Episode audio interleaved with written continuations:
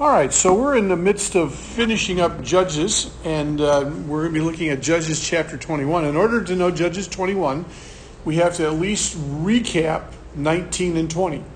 In chapter 19, a Levite who's unnamed, who has a concubine, who is appears to have been at some point in time uh, unfaithful to him.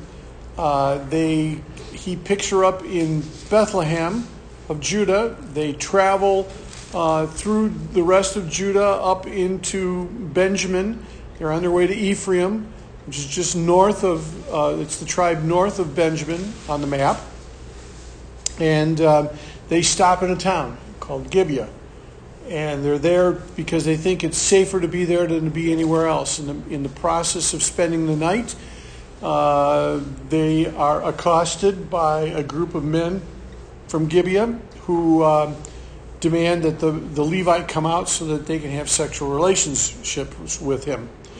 In the meantime, uh, he ends up giving his concubine slash second wife, second tier, second class wife, and she uh, uh, is raped all night long and then apparently dies uh, either after that rape or sometime in their travel home or when they get home. We don't not sure when. That's 19. In 20, uh, in, uh, the man hacks up his his bride uh, and sends pieces out all over the, the nation. Uh, they are called to arms. He gets the, the, the nation there in front of them, some 400 and some 400,000 men uh, at arms are there to fight, and he tells them basically a lie. He gives them part of the truth, but not all the truth. And so they say, Well, we're going to attack Benjamin. So they do. Benjamin uh, wins the first two rounds, the third battle. Uh, Benjamin is pretty much destroyed. There are 600 men left, fighting men of, of all of Benjamin there. All of the cities of Benjamin have been put to the sword. Now, you need to know this going into chapter 21 because this is important. And one of the things I failed to cover well in 20 is that there is a, a type of oath that you take that you promise that you will destroy everything and you do it in the name of the Lord. It's H E R E M, Herem. And this means that basically, if you think of what happened to the city of, of, uh, uh, um, of Jericho, Everything is supposed to be for the Lord. You don't take anything. It's destroyed and it's supposed to never be rebuilt. They declare Herem against Benjamin as well. That's important. It's important as we get into the rest of the, the chapter 21 here. Because they're going to find that they've taken oaths and they're looking for ways of getting around the oaths. They're basically looking for how do we how do we how do we keep the letter of the law but don't have to worry about the spirit? Is there, you know, like a, like a, in, no, no, no offense to the lawyers that might or might not be among us or that might be listening to this podcast, but you're looking for ways of expanding the law. You know, you find the law and let's let's let's spread our wings a little bit. Let's find a crack and let's put a wedge in it and, and big, make a bigger crack in that law. And that's kind of what they're looking to do here. They're looking for that as they get into chapter 21. So that's kind of uh, the situation. Now, those, there's 600 soldiers left, and they flee to a, a place called the Rock of Rimmon. And Rimmon is, is, uh, is, I guess, kind of the anglicized, an attempt at anglicizing the Hebrew word, which, if it's translated, remember there's a difference between transliteration and translation. Remember the difference between the two? What's the difference? Anybody? Transliteration versus translation? We find that true of the word baptism. I've talked about that, I know, in the past. The Greek word for baptism is baptizo. The translation means to dip or put under. But in, um, in English, we have transliterated the word, which is tra- baptism, baptizo, baptism. See how we've done that? Versus translating it. So Rimmon is a is a transliteration of the Hebrew word. The word really means pomegranate. It's the hill of the pomegranate. Now, any of you ever had pomegranates? Yes. Know all those little seeds in there, all, those, all that fruit? Okay, this hill, this mountain, if you will, is pockmarked with caves.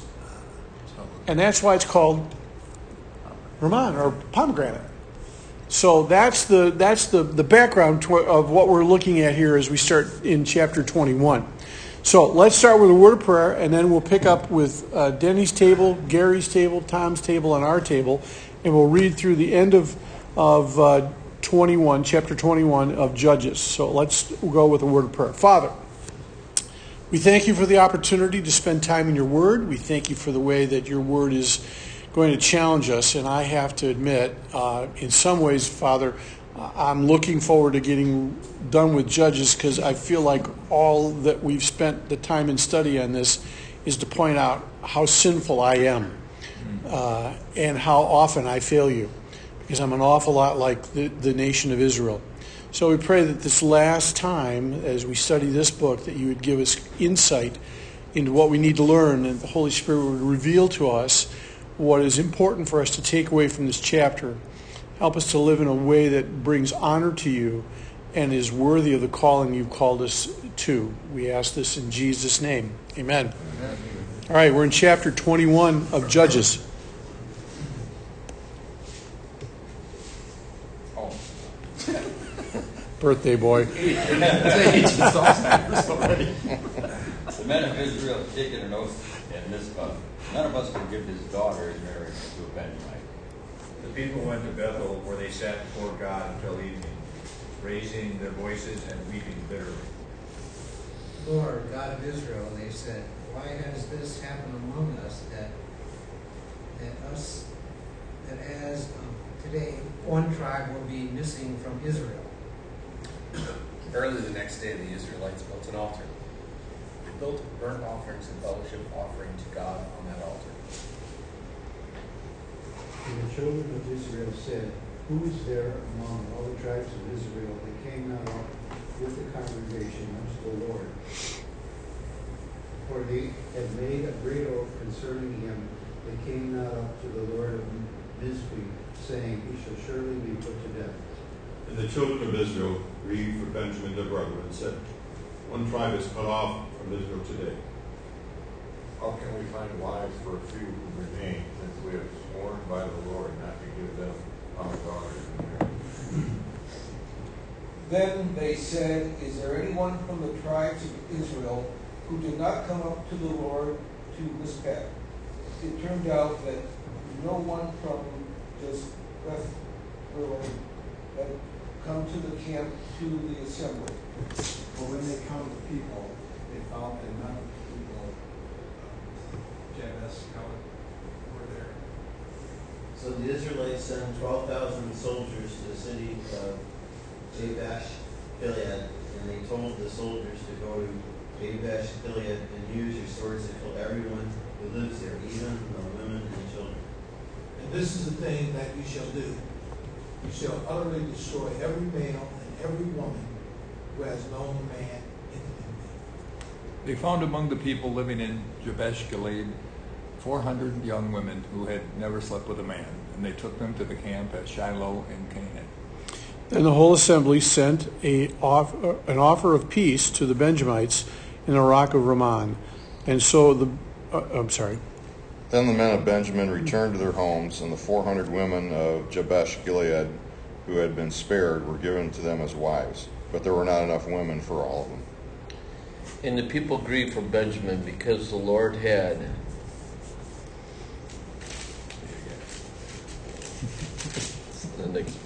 made a void in the tribes of Israel.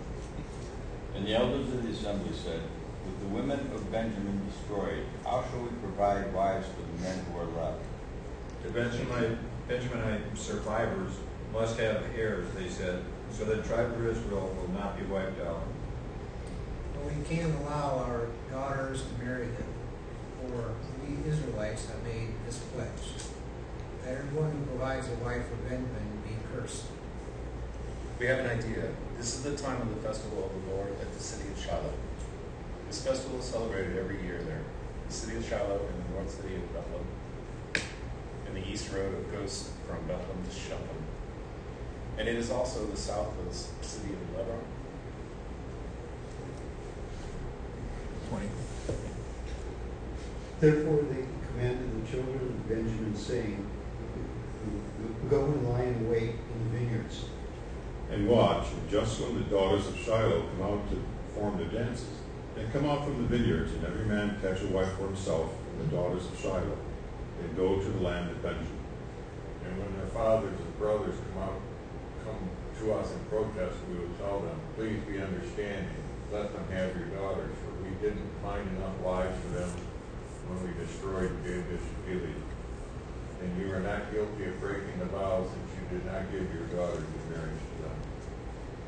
Then the Benjaminites did so. They took wives for each of them from the dancers whom they abducted. Then they went and returned to their territory and rebuilt the towns and lived in them. At that time, the Israelites left the place and went home to their tribes and clans, each in his own. In those days, the Israelites denied the king, so everyone did whatever they thought was right. Okay. All right, so let's back up. All right, so the men of Israel, they've taken an oath. No one's going to give their daughter in marriage to Benjamin. Well, that's a rash oath. And then notice that at, at, that they start to complain about it. In fact, they weep bitterly. And they literally, in, in the Hebrew, it, it, it's as though they're blaming God for the, the for the destruction of the tribe of Benjamin. It's God's fault. Of course, it's God's fault because remember, they didn't ask God if they should destroy them. But that's okay. God's got big shoulders, right? He can handle it. So, so they're blaming God, and then they go, so uh, why should a tribe be missing in Israel? So early the next day, they get up and they, they have an altar, they present burnt offerings and fellowship offerings. That's good. Then they get an idea.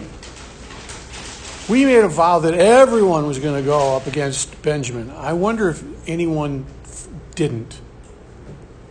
And they start counting the, the, the towns and the tribe. You know, they basically they go to each tribe and they say, okay, tribe, how many towns, how many people are represented, anybody missing?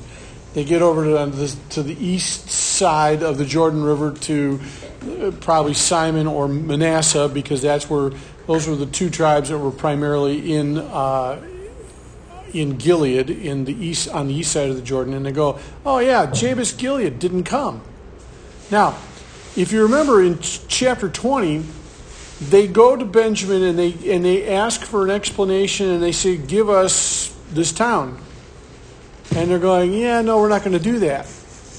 Now here, they never even bother to ask why they didn't they didn't come. We're not told why. We don't know. Maybe it was a good reason, maybe it was a bad reason. All we know is that they sent 12,000 people there, 12,000 men to fight and to take care of the fact that these people had not done what we told them they had to do. Because that's always works out well, right? Yeah. So, the other thing that's interesting, notice in, in verses uh, uh, 6, that it says, The Israelites grieve for their brothers, the Benjamites. Today, tribe's been cut off from Israel. They said, Who did it? Oh, that's right. They don't, they don't, they don't mention it's themselves that did it. How can we provide them wives for those that are left, since we've taken the oath before the Lord not to give any of our daughters in marriage? You never notice that none of them are grieving for what transpired? Eh, Here's a person who was a group of men that had broken the law and they had decided they were going to punish them. And now they're feeling guilty about the poor people that were the bad guys. Does that sound vaguely familiar to anything that goes on today? Mm-hmm. It's not the victim we're concerned about with, it's the perpetrator. oh, the perpetrator, the poor perpetrator, they're not going to have anybody there. To, you know, they're not, oh, I can't, you know, we need to give them, oh, we need to give them Holiday Inn versus putting them in prison. Let's put them in a, in a Holiday Inn. Hmm. Let's provide them, you know. Do you know, do you see the, the, the, the hypocrisy of Israel here? I know that we're never hypocritical in, in America. I know that. I know we're not.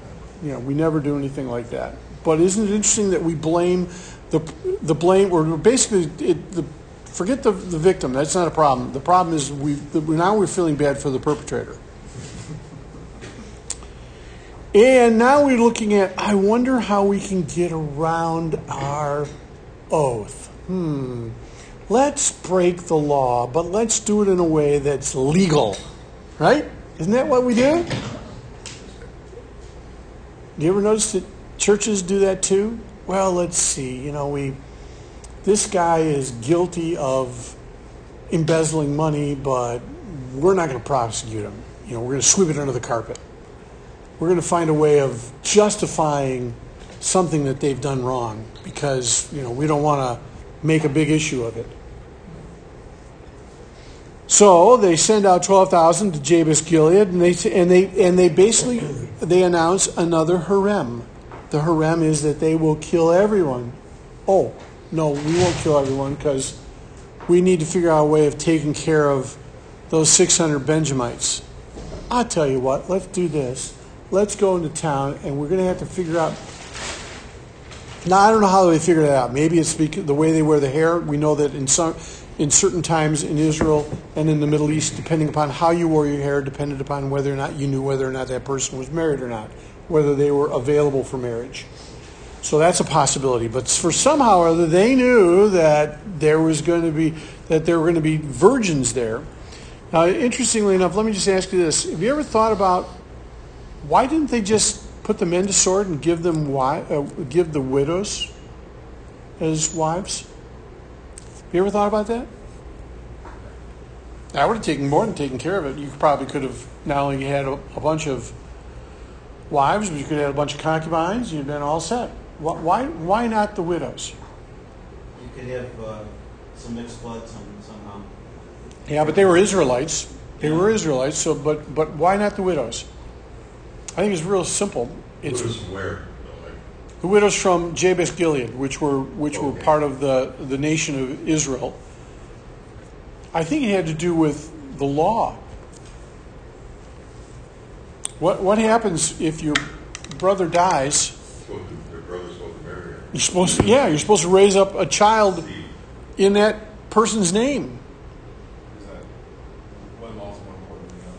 Yeah, yeah, we're going to figure out what which law which law is more important, which should we obey, you know, cuz is it okay to speed through that light, you know, that, that amber light or should I stop, you know, on the red?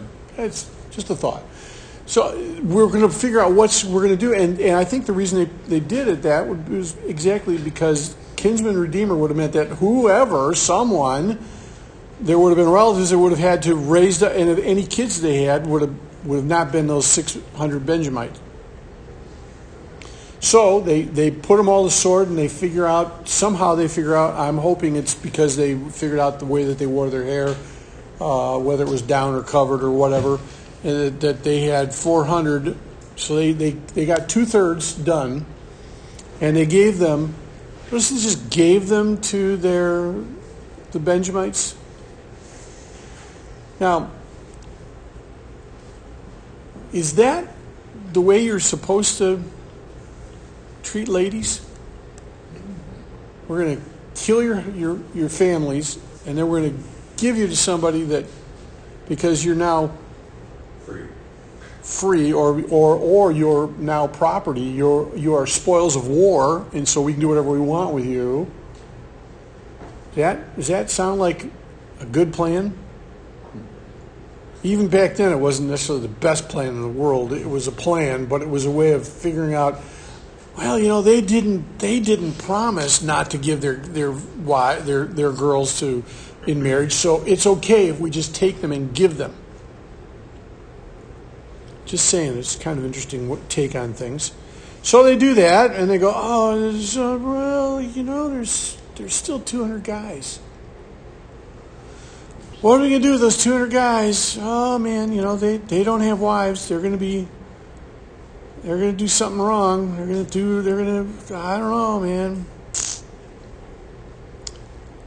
We need to preserve Benjamin. Of course, it's their fault that Benjamin is in this in the shape that they are, right?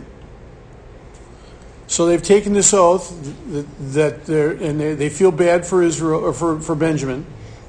They take this oath that says you can't, um, if you don't come and, and participate, we're going to put you to death. So do that.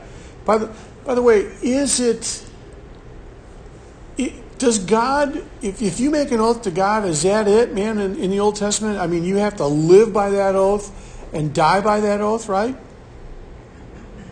think there was a way for them to, um, uh, to realize that there was a, it was a bad oath and, and to, I don't know what, what the procedure was, but I know Yeah, there was there- a procedure that they. there- there- Somebody had to kind of, if they said it, they could stop it, father or something there. If they didn't, if they didn't, then they were stuck. Yeah, there is a there's a way to take care of rash oaths in Scripture. I got to find my notes here because I'm I'm out of. Here we go. Uh, nope, it's wrong wrong spot.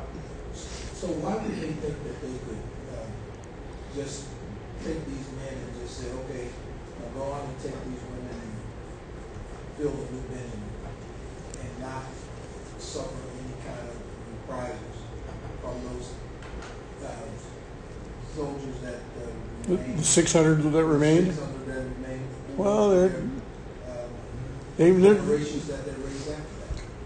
it's a good question, I, and I don't know the answer to it, other than the think- fact that. I think the answer is the whole book of Judges basically shows that it's like the last statement, there was no king in Israel. Because they didn't follow any of the law, this is man's attempt to figure things out. You can see how far his thinking will go to resolve a Mhm. particular issue.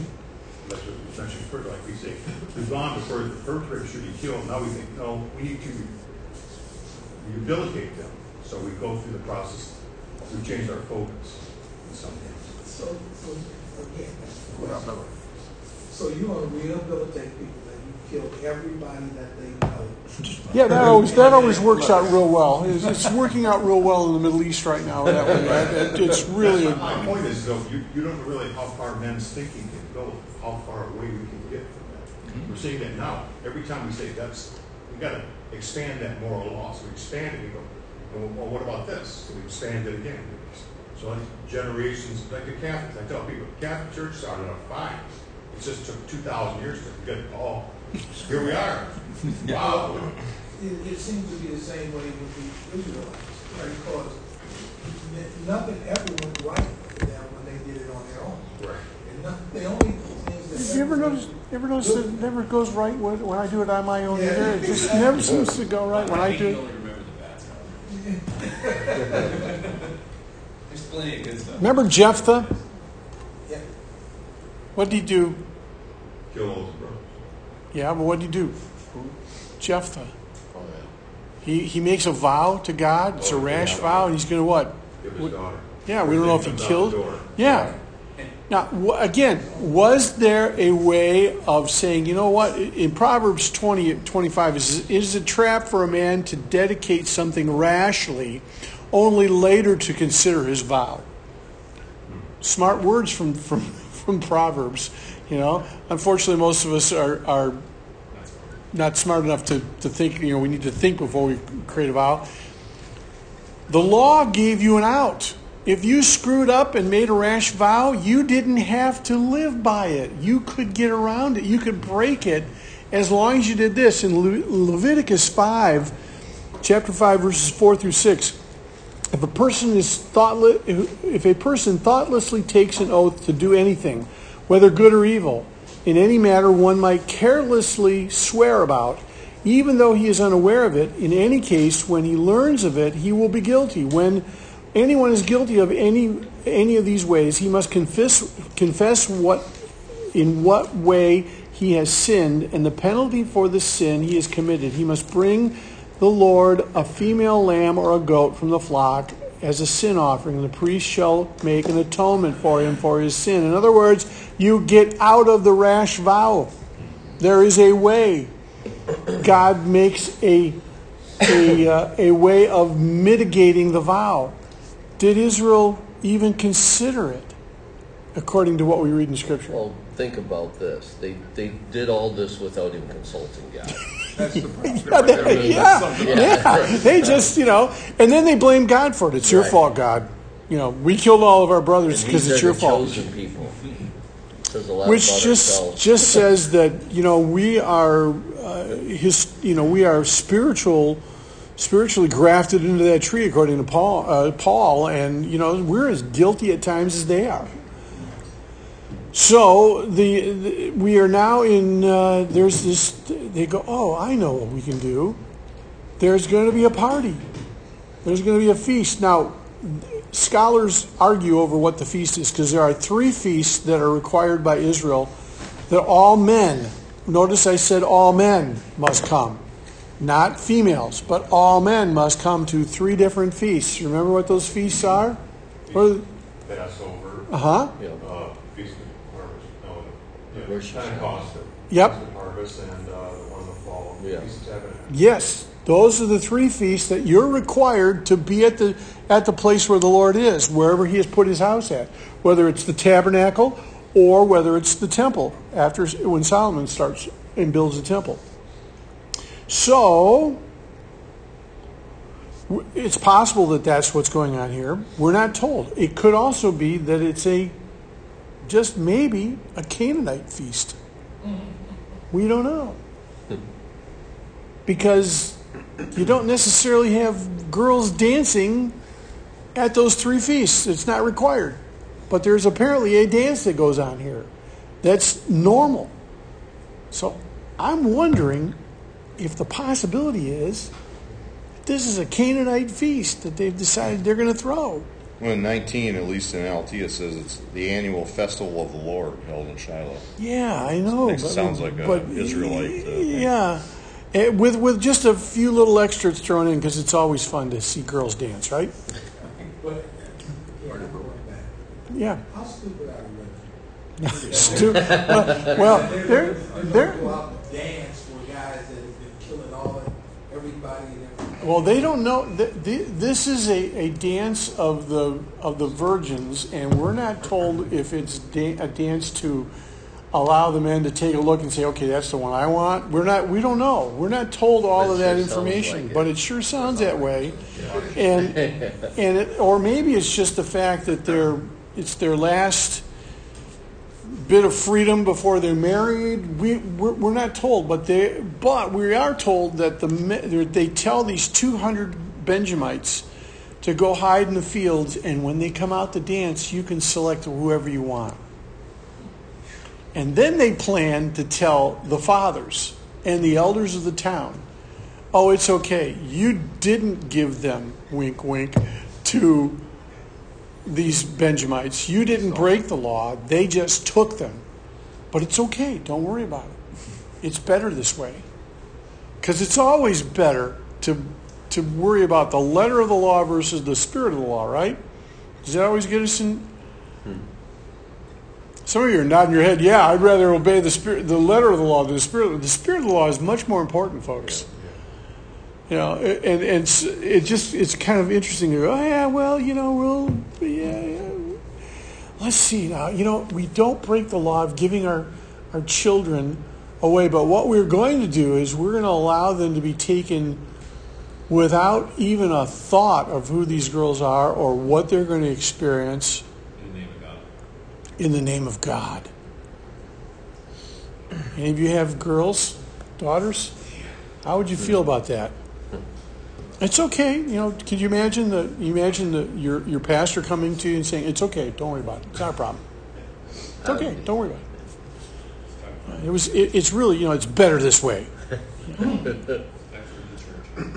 Yeah, you'd be ready to burn the church down. Some of you. Some of you go, "Oh, okay, fine. Well, that, that's it's just the way it is." How much money you giving me? Let's do this right. That's the, I want a dowry, bud. I want a dowry. It's coming into my pocket.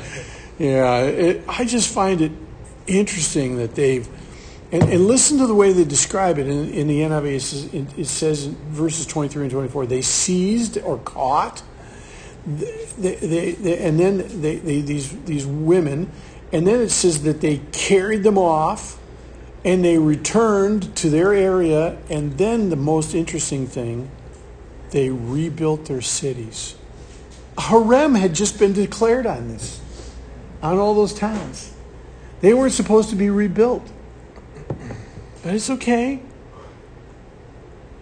We'll break the law. We made the we made this vow. This we took this oath, this herem. We we said we're going to do this and kill everyone, and then we're going to go. Oh well, you know, we we really start to feel bad about doing that. So we're going to let them go back and rebuild what we what they're supposed not supposed to do.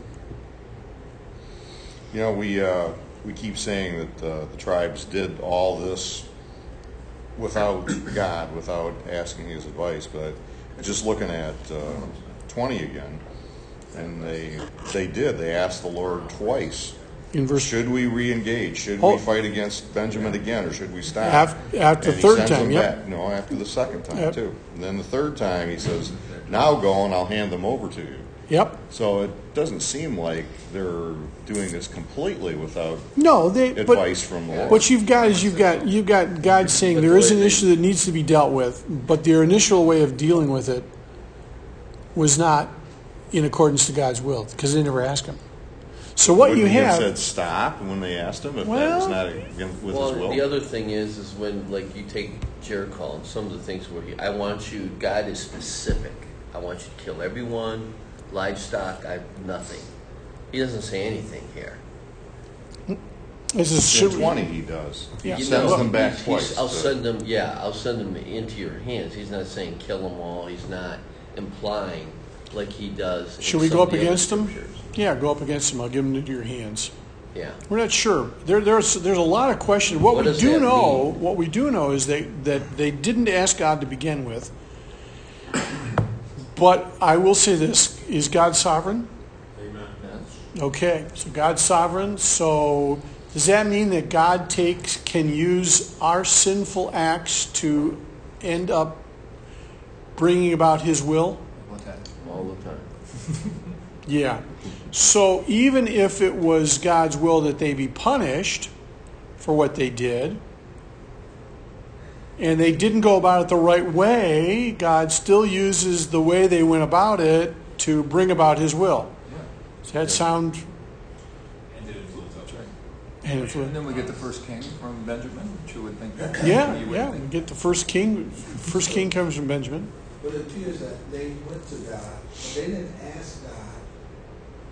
All what they asked God was, "Who should we send first? Not even should we go. That's right. Said, That was in "Who should- twenty. Who should we go? Send first. Oh, let's go. Let's send. Let's send Judah. Let's send Judah I was thinking of the story of Balaam. God tried to stop Balaam because he knew where Balaam would finally end up. Because Balaam ended up living in the town that killed him. And they said, don't go. He decides to go, knowing that what he's going to do is going to be a certain thing, so there's a mix there. And finally ends up living with him and it gets killed. And it's- That was a choice made way back there that ended up way, that- that's what you don't always know about. The choices made here is kind of how far it's going to take. So in the beginning of 20, and it said the whole 400,000 assembled in the presence of the Lord Yep. at Mizpah. Yep.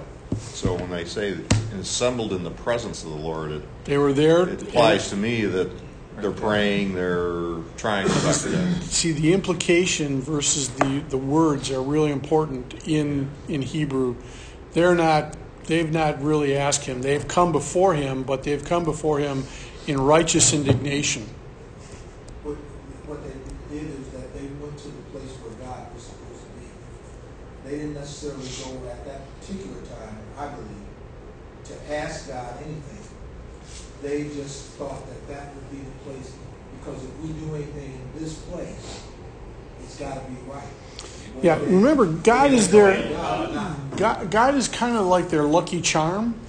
You know, our rabbit's foot. You know, if we have God, we know we'll win. God's on our side. We're good to go. Remember, in, in, in when we get into, this, into into Samuel, that that if you remember the story, uh, Saul goes out to go against the Israelites. I mean, against the Philistines, and he brings the Ark of the Covenant with him. Why? So God's with him. Right. If God goes into battle with us, there's nothing going to happen. Nothing bad's going to happen. What happens? The ark is captured. Now, God, God's capable of taking care of himself. You know, we know that Dagon ends up, you know, on his face, and then Dagon ends up with his hands cut off, and you know, they, they you know, that that statue doesn't fare too well, and the Philistines decide, you know, maybe maybe it isn't a good idea to keep God captive. You know, just saying, you know, let's give him back. But the issue is here is you're, you're right. There's a mixture of doing God's will and and not doing God's will, of running ahead before whatever God says to do. And I think what it, it comes back to is this: we need to remember that when we get upset about something, we need to the very first thing we need to do is go to God and say, "What should we do?" Because inevitably, have you ever had anybody go, John? You're like, you know, I've, I've had it happen a few times. In fact, one time it was my wife, but I won't blame her. But it, she, she, you know, you should go and do blah blah blah. Go, yeah, yeah, yeah, you're you're right. I should, I should go do that. And then I do it, and I go, oh man, maybe I shouldn't have. God, it's the wife you gave me. It's all your fault. Uh, you know, honey, it's your fault. I no, it isn't. I had the choice, but I let her feed my anger, and I ended up doing something I shouldn't have.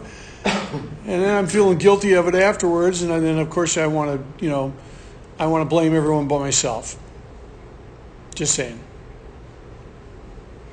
So, as we come to the end of this, we get here. They they, they catch the girls. They go out and they they they they take them back to their their tribal territory. They rebuild their towns and they settle there. And all of the Israelites left that place and they go home to their clans and each one to his own inheritance. And in those days, there was no king, so everyone did what was right in his own eyes. You ever notice that democracy sometimes is all about whatever you do is right in your own eyes? I'll do it my way. You know, all of us like Frank's song. Frank Sinatra? Yeah, we all love that, man. I did it my way. Yeah. I was also thinking this morning about what if Moses had said, okay, kill them all, I'll start the gate. yeah of course, yeah. Can you imagine God's up there and he's, he's Yeah, yeah. but the rock, he's, he's ticked off then, ask him back then. you know what? I'll just destroy all these people and I'll start over with you, Moses. This is a good idea. I'm thinking, yeah. But, you know, he had to know that he would not do that. Yeah, but I'm thinking if I'm Moses, I'm going, hmm, Thought crossed your mind. this this could be good. this, ah, no, I shouldn't do it. I shouldn't do it. but the human in me is going, huh, not a bad offer. You know, can you imagine coming down from the mountain with the tablets going, you bunch of riffraff, if you only knew what I did for you. I let you live. Probably. Probably. All right, so isn't it interesting the future of Benjamin depends upon finding loopholes in the law? In our modern day world, we have sympathy for the criminal that often eclipses the compassion for the victim and those that are, and the commitment we should have for, for righteousness. Just saying. I find a huge, I find roots of Phariseeism here. I find roots of Phariseeism. You know, they, they, they, they end up becoming almost ridiculous in the way that they Pharisaically, legally find loopholes, culminating in selective herem for Jabesh Gilead. Female survivor virgins are okay, but everyone else needs to be killed. And then virtually the rape of the daughters of Shiloh. And we do that so that we can obey the law. We break the law to obey the law. We take care of the weak by throwing them under the bus. Israel has gone after the letter of the law with such vengeance in order to save its national integrity and keep from breaking either a rash vow in the process or, or vows. And, and in the process, they have abandoned the spirit of the law. Uh, The, the problem that Jesus Christ dealt with much later in the gospel accounts is the same thing that the Pharisees were straining at a gnat and swallowing a camel. They were busy giving the tithe even down to the very spice itself. You know, oh, I a little, little spice for God. You know, just enough. Just, just I did my 10 percent. They forgot totally about the fact that God says, you know what? If you make a pro, if you if you make this a rash vow, I've got a way of getting around it. God, God, God's standard for male and female relationships was supposed to be a lot higher than this.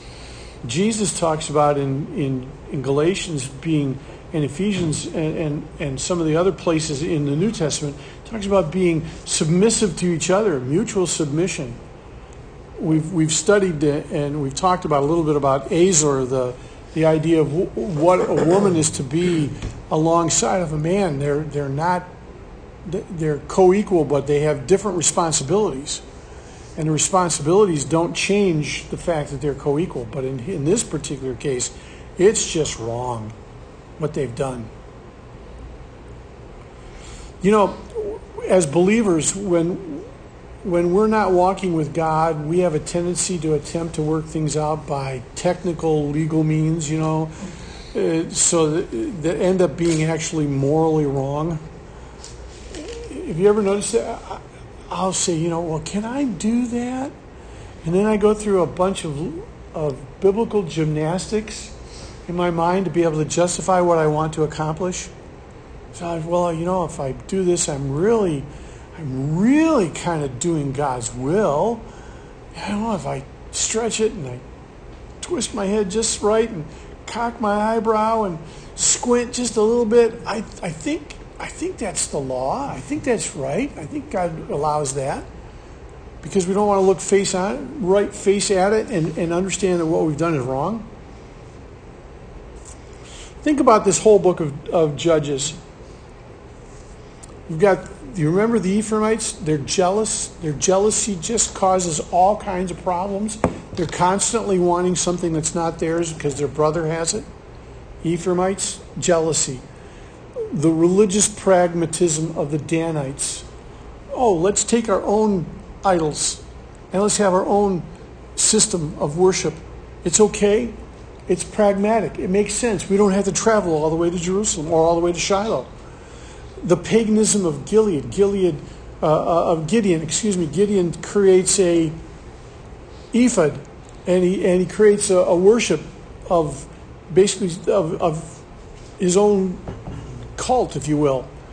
Samson, what about Samson? Self centeredness like you would not believe. Unmanliness of Barak. Oh, I'll go into battle, but only if you go with me, Deborah. I want to hide behind your skirts. and then the violence against the women by the men of uh, Gibeath. These are all marks and more marks of, of Canaanite degeneracy that's gone into the nation of Israel. And I wonder if perhaps it doesn't permeate the church today at times. I think this book is at the end of it is is a is a call to the church to really look at itself and to understand that true and godly leaders will do what's right regardless of the consequences because it's the right thing to do, as God says. I've often wondered what would happen if we did things in church because it's the way that God thinks that we should do it, commands us to do it, and then we let the consequences fall where they may. Because after all, it's what God wants. It's God's church. Why is it that we we try to defend why is it that we think that the ends justify the means? Why is it that we want to sweep everything under the carpet so that we don't look bad to the world versus dealing with the laundry. You know how you deal with with bacteria? Put it in the sun. Sun often kills bacteria. Salt stops flesh from putrefying. Bleach kills. We- We're not willing to do those things. We're, we're willing to hide under the carpet. What's that? I sunburn. I, you sun, yeah, I, I understand, man. I, I'm with you. Isn't it true that sometimes we're our own worst enemies? And listen to the churches today, and we see what they did and what, how they. I mean, look at what's happening in some of the churches around here. I'm thinking of. Uh, I was just at a conference that used to be sponsored by Willow Creek, and they, the conference, ch- the, the, the conference changed their name because the the connotation of Willow Creek. You know, we still had over 250,000 people that were at the conference eh, internationally, but man, it's not it's not anywhere near the attendance it used to be here in Detroit. It's so small, it's unbelievable. Still good stuff, but you know, we hid it under a carpet. We we tried to hide the issues. There's a church down in uh, Texas right now. It's it's young man, probably in his probably a millennial, uh, village church. They're struggling with the issues of the fact that they hid a sin of one of their of their their, their pastors, who was molesting girls. And Did they're Creek deal with, what's his name though, once they found out about him, finally, They did, yeah, took it took a long while. There was a lot of people that left as a result of it. Of the cover up or just of him? Both, both. But some of his best friends ended up breaking relations with the church and with the organization because uh, they wouldn't deal with the the church w- begin with wouldn't deal with it. And then when they dealt with it, they dealt with it incorrectly, and so they, the entire board ended up quitting and resigning because, well, we screwed up. We finally admitted it, but they've taken a hit. Now I think they're. I hope they're finally getting their act together. I pray they are. I hope that. I hope that you know one of the problems we have. Do you, you ever notice this? That, that, that our natural tendency is to is to enjoy when someone else is in trouble. We get joy out of their out of their pain. Well, I'm not saying. Well, that could be too. Sometimes we, you know, we just like, yeah, you know, it's nice to see a giant fall. You're, you're doing New England Patriots. Well, we'll see at 42. I don't know. We'll see. We'll see. So I think at the end, let me just say this about God. I believe God is sovereign. I believe that man has free will. I believe that God will accomplish his plan of redemption for mankind through and in spite of Israel. And I believe God will, will accomplish his plan for mankind through or in spite of the church. Sometimes he uses us in spite of ourselves, not because of who we are, but because of whose we are. In those days, there was no king in Israel. But God would eventually establish in, in, in, the, next, in the next books, would establish his ideal king, a one who was after his own heart, a guy by the name of David. And from David's line would come the ultimate king, the ultimate reign, the person who would reign forever and ever, the Lord Jesus Christ, who would sit on the throne of David.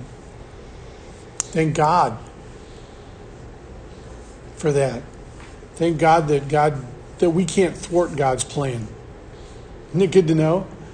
No matter how much of a screw up I am, God's still going to accomplish what He plans. I, I okay, maybe you aren't, but I'm I'm really glad that that's the case because I'm a screw up. I, I've told you I am. When it comes to the royal family, I'm the royal jester. I readily admit it.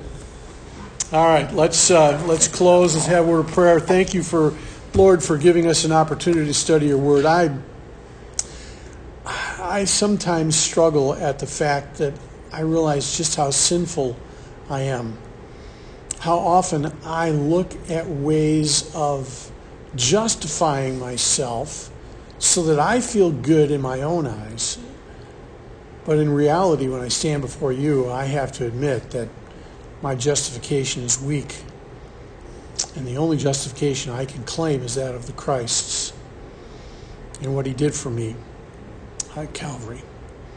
Thank you, Father, for the opportunity to study this word. Thank you for these men who are willing to come out and, and to put up with my rantings and ravings. And just pray that you'd continue to guide and direct in each of our lives. Be with, with Mike, Father, as he has tests today.